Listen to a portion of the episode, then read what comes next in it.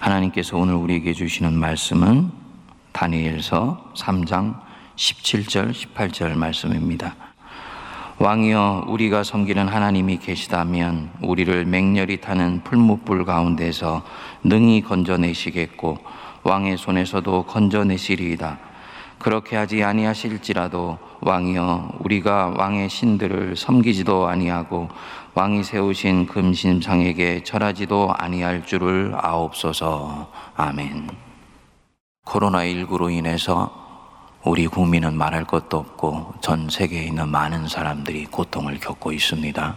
처음에는 전염병 자체가 주는 병리적 고통으로부터 시작되더니 이로 인해 가진 심리적 온갖 염려와 두려움으로 확산되고 이제는 전 세계가 거의 셧다운이 될 정도로 경제까지 심각한 타격을 입고 있습니다. 대규모 실업과 기업 도산으로 인해서 사회 경제적 고통이 점점 확대되어 가고 있는 것입니다.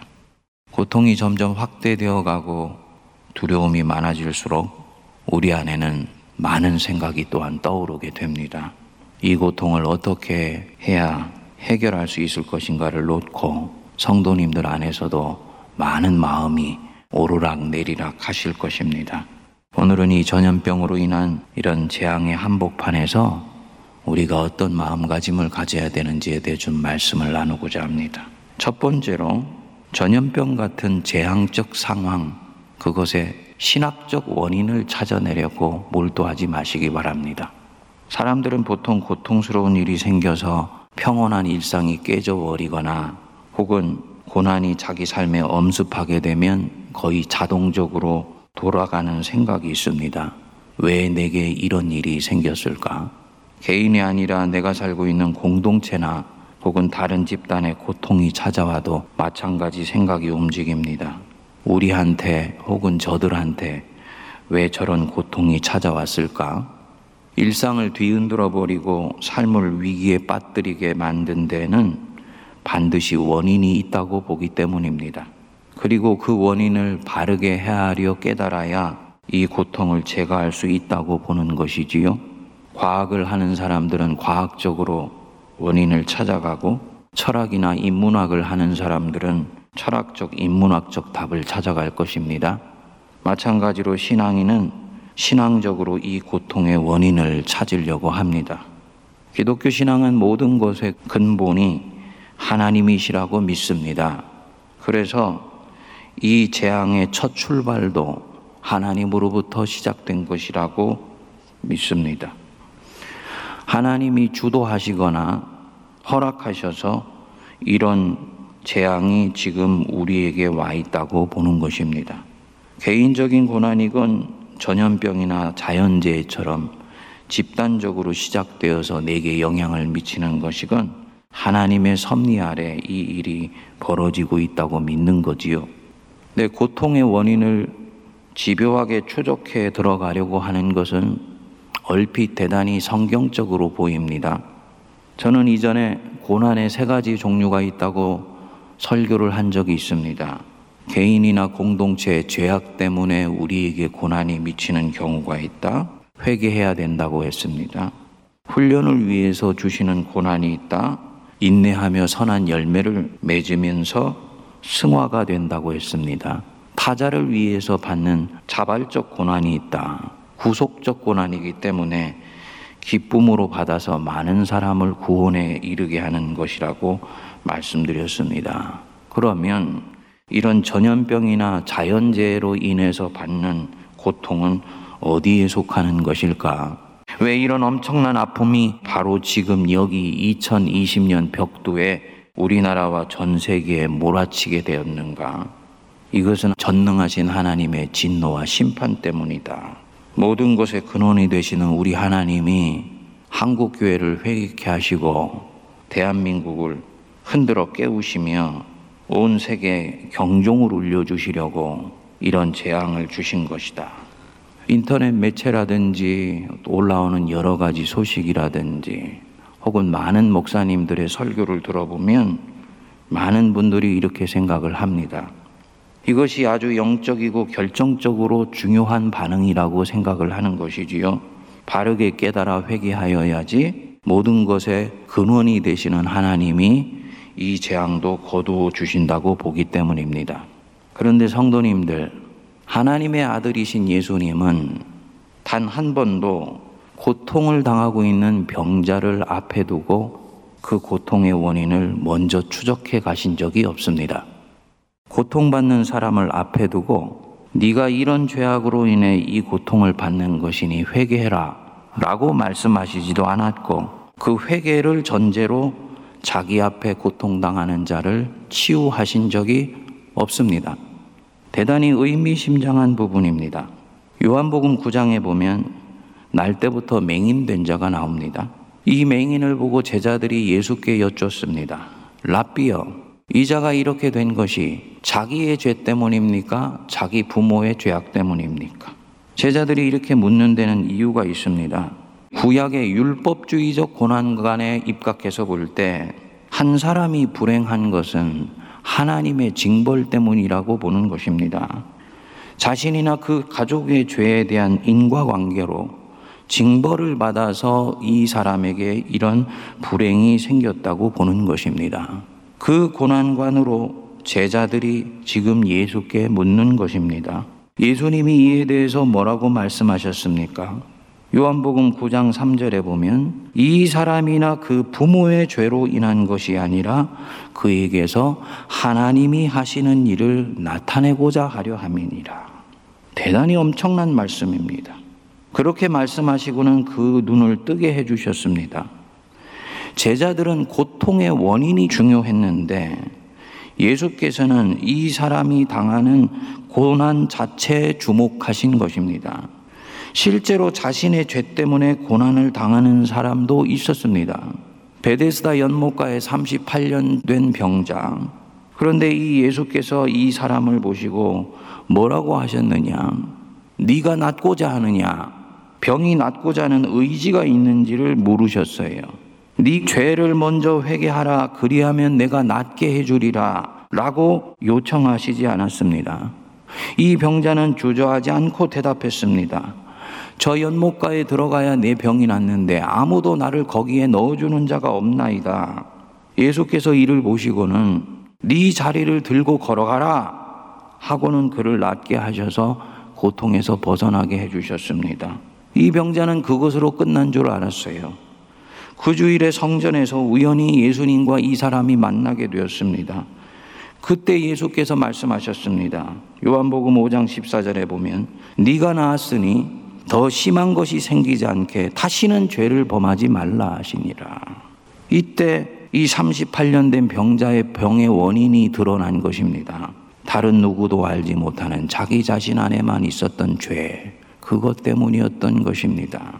그런데 예수님은 죄의 회개를 전제로 해서 병을 고쳐주시지를 않았다는 것입니다. 사랑하여 고쳐주시고 나서 그 사랑에 감격한 사람에게 이제 회개하라고 말씀하십니다. 여러분, 영혼의 의사 되신 예수님이 왜 회개를 말씀하실 때 이런 수순을 밟으셨을까요? 우리는 재앙이 덮치거나 내 생을 삼킬 만한 두려운 일이 생기면 먼저 회개해야 한다고 말하지 않습니까? 만일 그 사람이 자발적인 마음에서 이런 마음이 일어난다면 그것은 좋은 일입니다. 그렇지 않은 경우면은 생각해 둘 부분이 있습니다. 예수님은 왜 그 죄악 때문에 벌을 받고 있는 사람까지도 먼저 병을 고쳐주시고 난 뒤에 그 후에야 회개를 말씀하셨을까? 두려움을 담보로 한 회개는 진정한 회개가 될 수 없기 때문입니다. 사람을 지으신 분은 우리를 잘 아십니다. 이들이 지금 회개하는 것은 진심으로 뉘우치기 때문이 아니라 이 재앙이 두렵기 때문이다. 이 재앙이 자신을 삼키지 않고 고난이 생을 파괴하지 않게 하기 위하여 지금 잘못했다고 자백하는 것이다. 매를 피하기 위해서 회개하는 것과 비슷합니다. 성도님들, 이것은 하나님이 우리에게 말씀하시는 회개, 성경이 우리에게 요청하시는 회개가 아닙니다. 회개는 삶의 실질적 변화를 말합니다. 무서워서 회개하고 두려워서 회개하는 것은 상황을 호전시킬 수는 있을지 모르나 절대 그 사람의 변화를 가져오지는 못합니다. 두려운 것이 사라지면 또 원래 있던 자리로 돌아가기 때문이에요. 사사시대의 이스라엘 백성들 보십시오. 항상 재앙이 무서워서 회개하지 않습니까? 벌이 걷어지면 같은 죄를 반복해서 짓습니다. 회개는 마음의 진정한 감동이 일어나고 자발적인 의지가 발동되었을 때 하는 회개가 그 사람을 변화시키는 회개입니다. 하나님의 사랑이 내게 부딪혀 올 때 회개가 일어나는 것이지요. 그것이 진정 주님이 기뻐하는 회개입니다. 종교 지도자들 중에 사람들이 겪고 있는 두려움과 공포를 담보로 해서 뭔가 회개를 끌어내고자 할 때 잠시는 성공을 거둘 수 있을지 모르지만 5년, 10년의 큰 교회사의 흐름으로 볼 때는 오히려 사람들을 점점 스포일시키게 됩니다. 그래서 우리 예수님이 38년 된 병자를 보시고도 그 사람의 죄 때문에 이 일이 생겼다는 것을 뻔히 꿰뚫어 보시면서도 그를 먼저 고쳐주시고 하나님이 이 가련한 인생을 얼마나 불쌍히 여겨주시는지를 이 사람으로 하여금 알게 하시고 난 뒤에 가서 다시는 죄를 범하지 말라라고 당부하신 것입니다. 이 사람 그 뒤에 죄를 지을까요? 안 지을까요? 안 짓지요. 하나님 사랑을 알았기에 조건 없이 자신을 받아주신 그 하나님 사랑을 알기에 이제부터는 하나님이 절대로 싫어하시는 죄로부터 스스로를 멀리하기 시작할 것입니다. 여러분 중에 이번 코로나를 겪으면서 주님 앞에 안이하게 살았던 것이 회개가 되고 주님이 나를 평범한 일상 속에서 얼마나 많은 축복을 주셨는데 내가 감사하며 살지 못했다는 것에 대해서 회개하는 마음이 일어나는 분들 계십니까? 주님이 기뻐하십니다. 이것은 두려워서 하는 회개가 아닙니다. 이 재앙이 내게 닥칠까봐 두려워서 무서워서 하는 것이 아닙니다. 이 재앙이 나를 깨어나게 한 것입니다. 기억하시기 바랍니다. 저와 여러분들이 믿는 하나님, 예수 그리스도의 아버지신 하나님은 재앙을 던져주고 두려움 속에서 우리를 공포심으로 몰고 간 뒤에 순종을 받아내시는 하나님이 아니십니다. 우리를 죽기까지 사랑하시는 하나님이세요.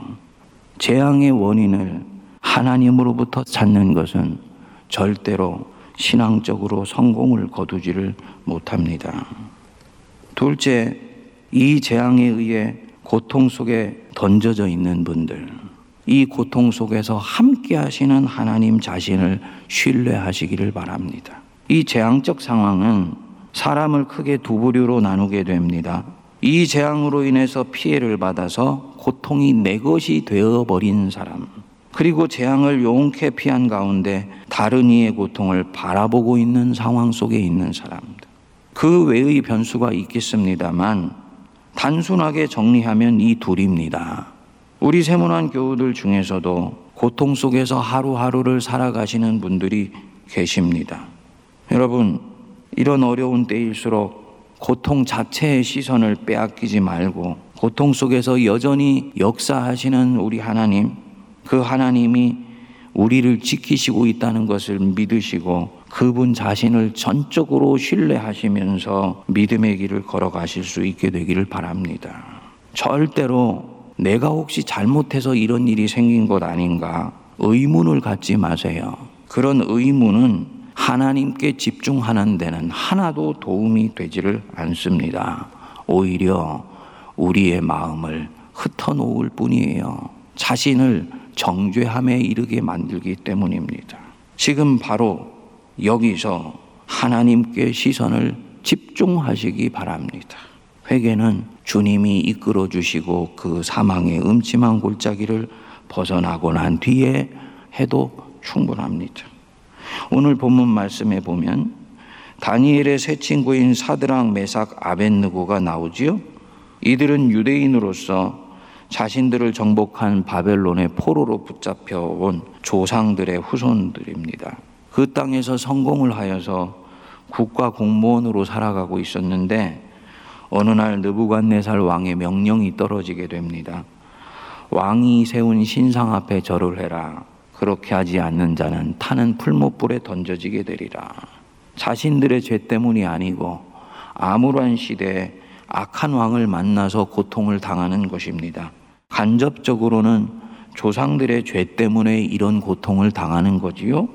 그러나 이들은 이 고통의 원인을 묻기보다는 이 고통을 정면으로 직면하게 됩니다. 받아들이는 것입니다.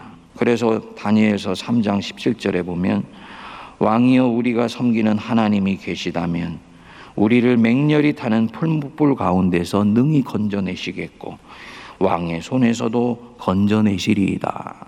원인이 어떻게 되었건 우리를 여기까지 이끌어 주신 하나님이 반드시 우리를 이 난관으로부터 구해내 주실 것이다. 하나님에 대한 강력한 신뢰가 담겨 있습니다. 하나님이 이 고통에서 건져 주실 것이기에 자신들은 지금까지 가졌던 믿음을 지키겠다는 것입니다. 그런데 그 뒤에 이들의 고백이 우리의 영혼을 뒤흔들지요. 18절 보십시오. 그렇게 하지 아니하실지라도 왕이여 우리가 왕의 신들을 섬기지도 아니하고 왕이 세우신 금신상에게 절하지도 아니할 줄을 아옵소서. 그렇게 하지 아니하실지라도 무슨 뜻일까요? 우리를 이 고통에서 건져내 주시지 아니하실지라도 이들이 이 고통 속에서 왜 하나님을 붙드는지가 바로 여기서 드러났습니다. 하나님이 풀무불에서 자신을 건져내 주실 것이기 때문에 하나님을 붙드는 것이 아닙니다. 이들은 그렇게 안 하셔도 상관없다. 우리가 믿는 것은 풀무불에서 건져내 주시는 하나님이 아니고 바로 하나님 자신이기 때문이다. 죽지 않을 것이기에 왕의 명을 거역한 것이 아니라 하나님이 자신들의 주님이시기 때문에 하나님 뜻을 따르기 위해서 어쩔 수 없이 거역할 수밖에 없었다.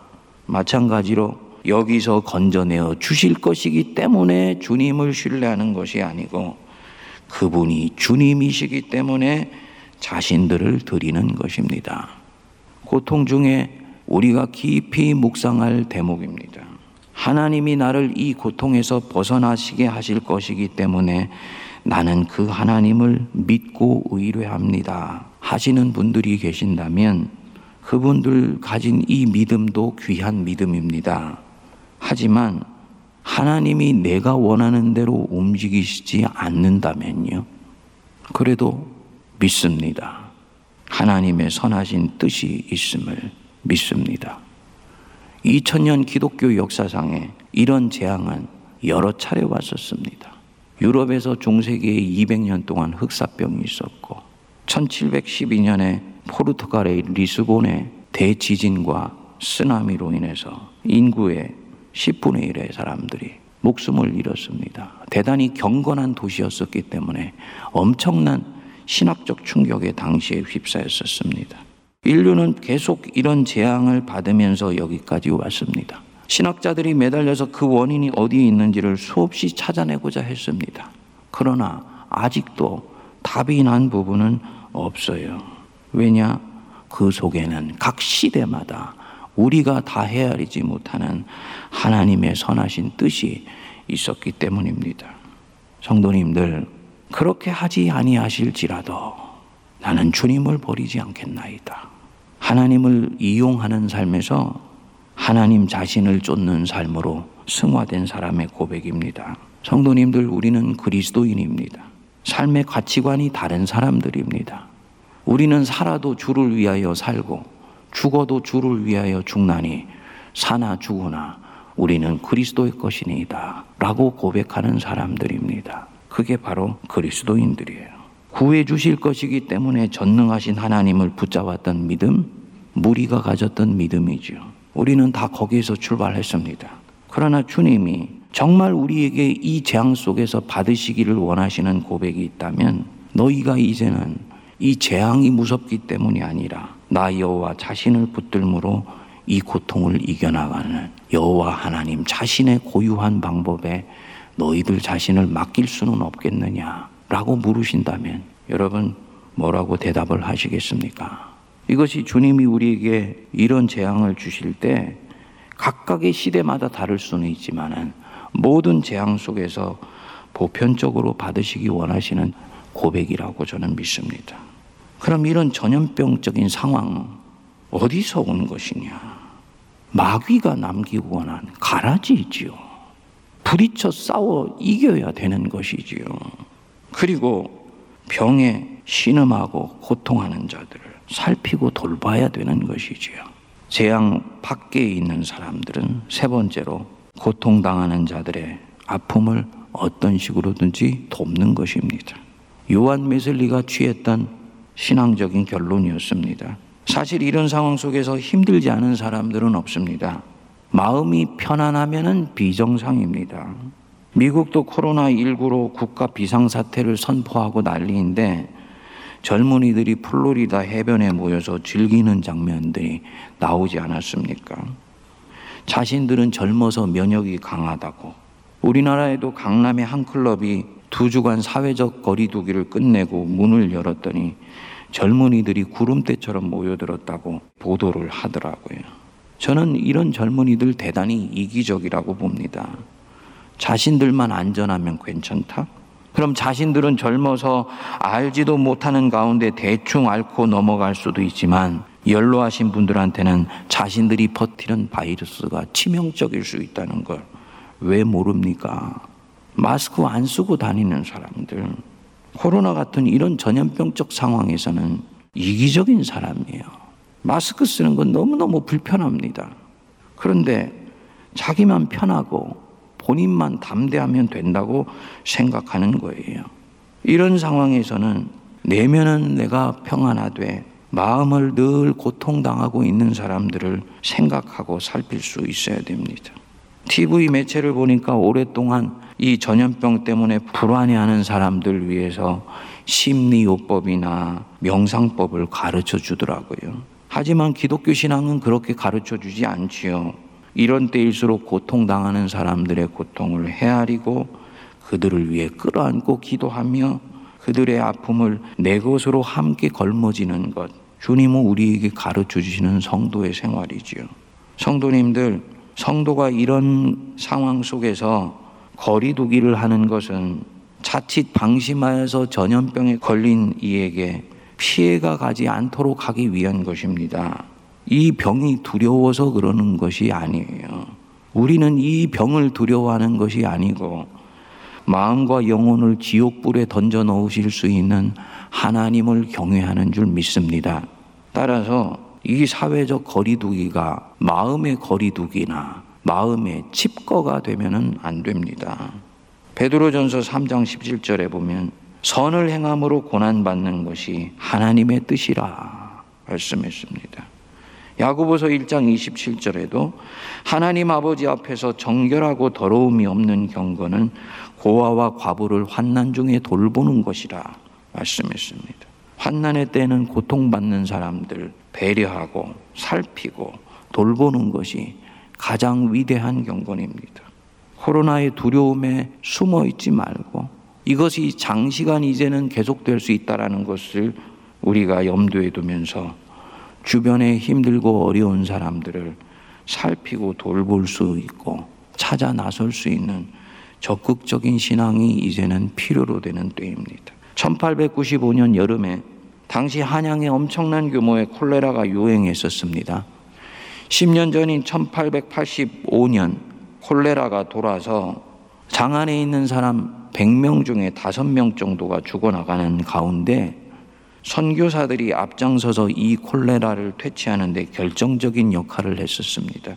이를 잘하는 나라가 다시 선교사들에게 도움을 청하게 되고 선교사 언더우드와 새문안교회 교인들이 그 콜레라 전염병의 위험 가운데서도 환자들을 위한 보호소를 만들고 감염의 위험을 무릅쓰고 이들을 도와서 콜레라 퇴치에 결정적인 결실을 거두게 됩니다.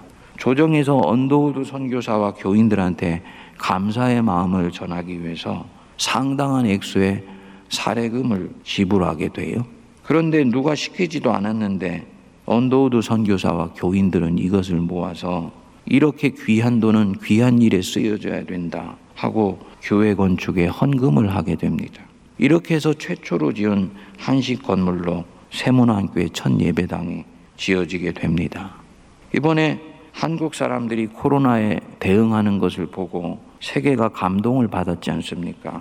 평생 후두를 따던 분이 자신이 고생해서 모은 그 생떼 같은 돈 전부를 구성금에 내고 할머니가 눈도 제대로 보이지 않는 가운데 바느질을 해서 마스크를 만들어 성금과 함께 이름도 밝히지 않고 대구 병원에 놓고 가고 의사와 간호사들이 시간을 내고 짬을 내어서 전염병이 창궐한 그 대구 경북 지역에 들어가서 온몸을 다해서 봉사를 했습니다.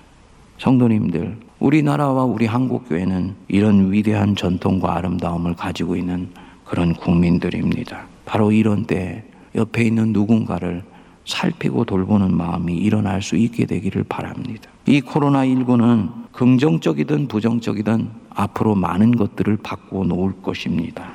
그 변화의 깊이와 폭이 어떻게 될지는 아무도 가늠을 하지 못합니다. 그런데 그 많은 변화 중에 이 고통이 우리를 더욱더 하나님을 영광되게 하는 삶을 사는 사람들로 변화시켜 놓을 수 있게 되기를 기도합니다. 이때까지는 주님을 이용하는 마음으로 주님을 쫓았던 사람들조차도 인생의 가장 본질이고 근본은 하나님 자신이라는 것을 믿으며 그분 한 분만을 온전히 신뢰할 수 있는 사람들로 가득 차 있는 한국 교회가 될 수 있게 되기를 기도합니다.